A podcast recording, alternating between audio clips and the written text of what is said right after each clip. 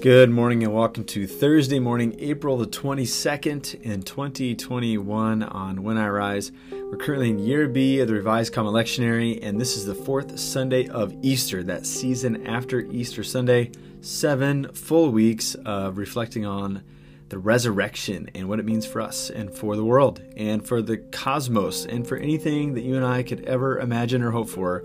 That is what we cover during this season of the Christian year.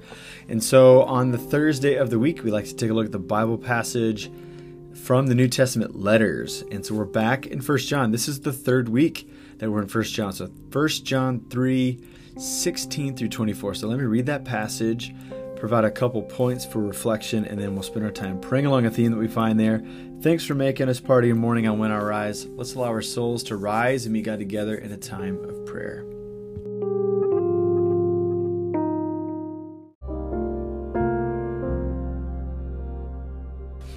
First John chapter 3 verses 16 through 24. This is how we know what love is. Jesus Christ laid down his life for us, and we ought to lay down our lives for our brothers and sisters. If anyone has material possessions and sees a brother or sister in need, but has no pity on them, how can they lo- the love of God be in that person? Dear children, let us not love with words or speech, but with actions and in truth. This is how we know that we belong to the truth and how we set our hearts at rest in His presence. If our hearts condemn us, we know that God is greater than our hearts and He knows everything. Dear friends, if our hearts do not condemn us, we have confidence before God and receive from Him anything we ask because we keep His commands and do what pleases Him. And this is His command to believe in the, na- in the name of His Son, Jesus Christ, and to love one another as He commanded us. The one who keeps God's commands lives in him and he in them. And this is how we know that he lives in us. We know by the Spirit he gave us. This is the Word of God for us.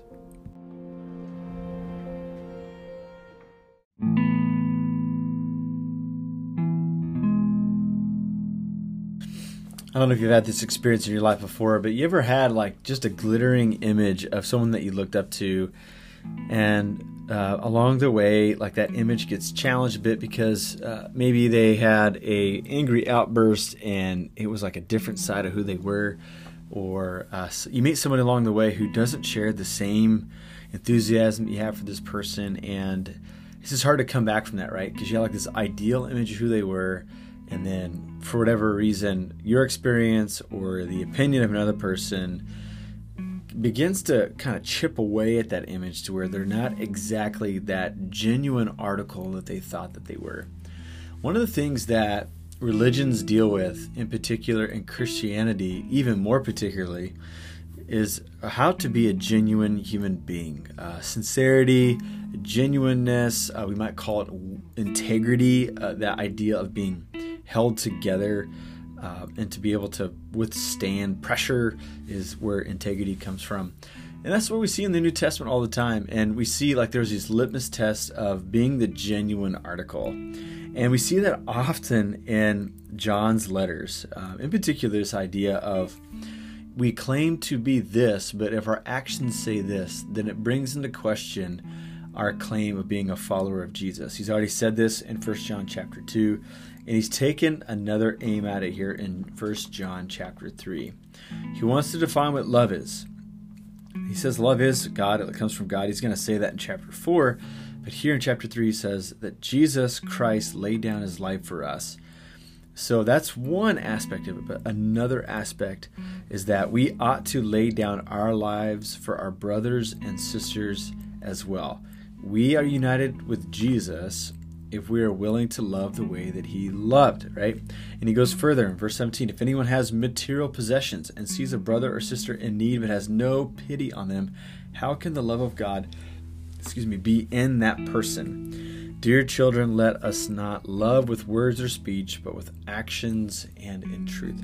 So when we sign up for Christianity, we make some statement we, we make belief claims about god about who he is uh, that he's a god of love and then we give ourselves a certain rubric of behavior to be compared to that we'd be a person of love and that love is filled with actions not just words and confessions Uh, and then this adds further. Uh, this unitive idea of being with God um, goes further in verses 19 and following. That we, uh, when we pray for things, uh, we know that we can be at rest in our requests because we are so unified with God that we would only pray the things that God Himself would desire us to pray. Now, John's words here seem high and lofty, don't they? Uh, that if, if we claim to be like Jesus, that we'll lay down our life uh, just like Jesus did if we claim to be in Jesus, if we see someone in any need at any time, that we will give to their need and that we'll try to lift their burden. I mean, that's just something that is an ideal for John. And then another ideal is that we'd be so in sync with God that we only pray for those things which we know we should pray for because we are at one with God. And so obviously, John is using hyperbole here to talk about the Christian life. Uh, there are times that we will not lay down our lives for our friends. Uh, there are times that when we see somebody in need, that we're not going to provide for their needs. Does this bring into question our faith? Not entirely, but but John wants to overstate his point in order to make it. This is something that we see. Our love should look a whole lot like Jesus' love. Our generosity and our pity should look a lot like the generosity and pity of Jesus our prayer life should be fruitful because when we're considering what we should ask God for and what we shouldn't ask God for, we will learn to ask for those things which are in alignment with the the shape and the contours of the kingdom of heaven. So is John is John trying to give us a high bar that we fail at again and again so that we trust in the grace of Christ? You know, some Christians think that that Jesus' commands of us others commands of us from the new testament are just so high that we if we that, they want us to aim for them so that when we fall we'll trust in grace again and not on our own merits i guess you can conclude that i don't necessarily conclude that I, what i conclude is that john is giving us what a vision of what it means to be united with the lord. It looks like love. It looks like providing for the needs of others. And it looks like having a life so bathed in God's presence that it seems like we're sharing the same words of our Savior, the same ideals as our Savior, the same hopes as our Savior, so that when those things pour out into prayer, we know that our lives are being mingled with God in this quantum entanglement as we share a life of love with Him. So there's a lot to pray for this morning uh, about living a life of love, about providing for the needs of others, and being in so in sync with the will and demands and the hopes of our God, that uh, we only ask for those things which we know that He'd be pleased that we should ask for. And so I hope that you and I ultimately are encouraged to take that next faithful step with Jesus in regards to the way that we treat others, provide for the needs of others, and spend our time with God. So let's spend some time praying along those themes this morning.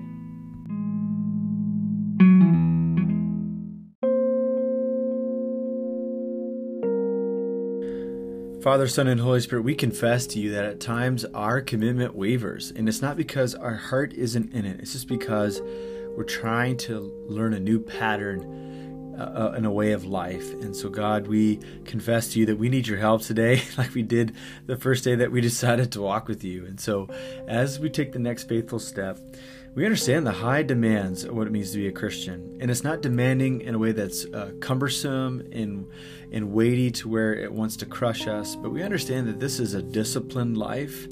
It's a life that uh, yearns for commitment and it yearns for our whole self to be invested. So, God, we confess to you that we have not invested our whole self. But as we confess to you, I think that you forgive us, you wash us clean, you purify us, and you give us your spirit to continue on. And so, God, this day, it is our heart's desire, all of us. It's our dream today to be the people who are united to you. So may we be united in love for you and love for others.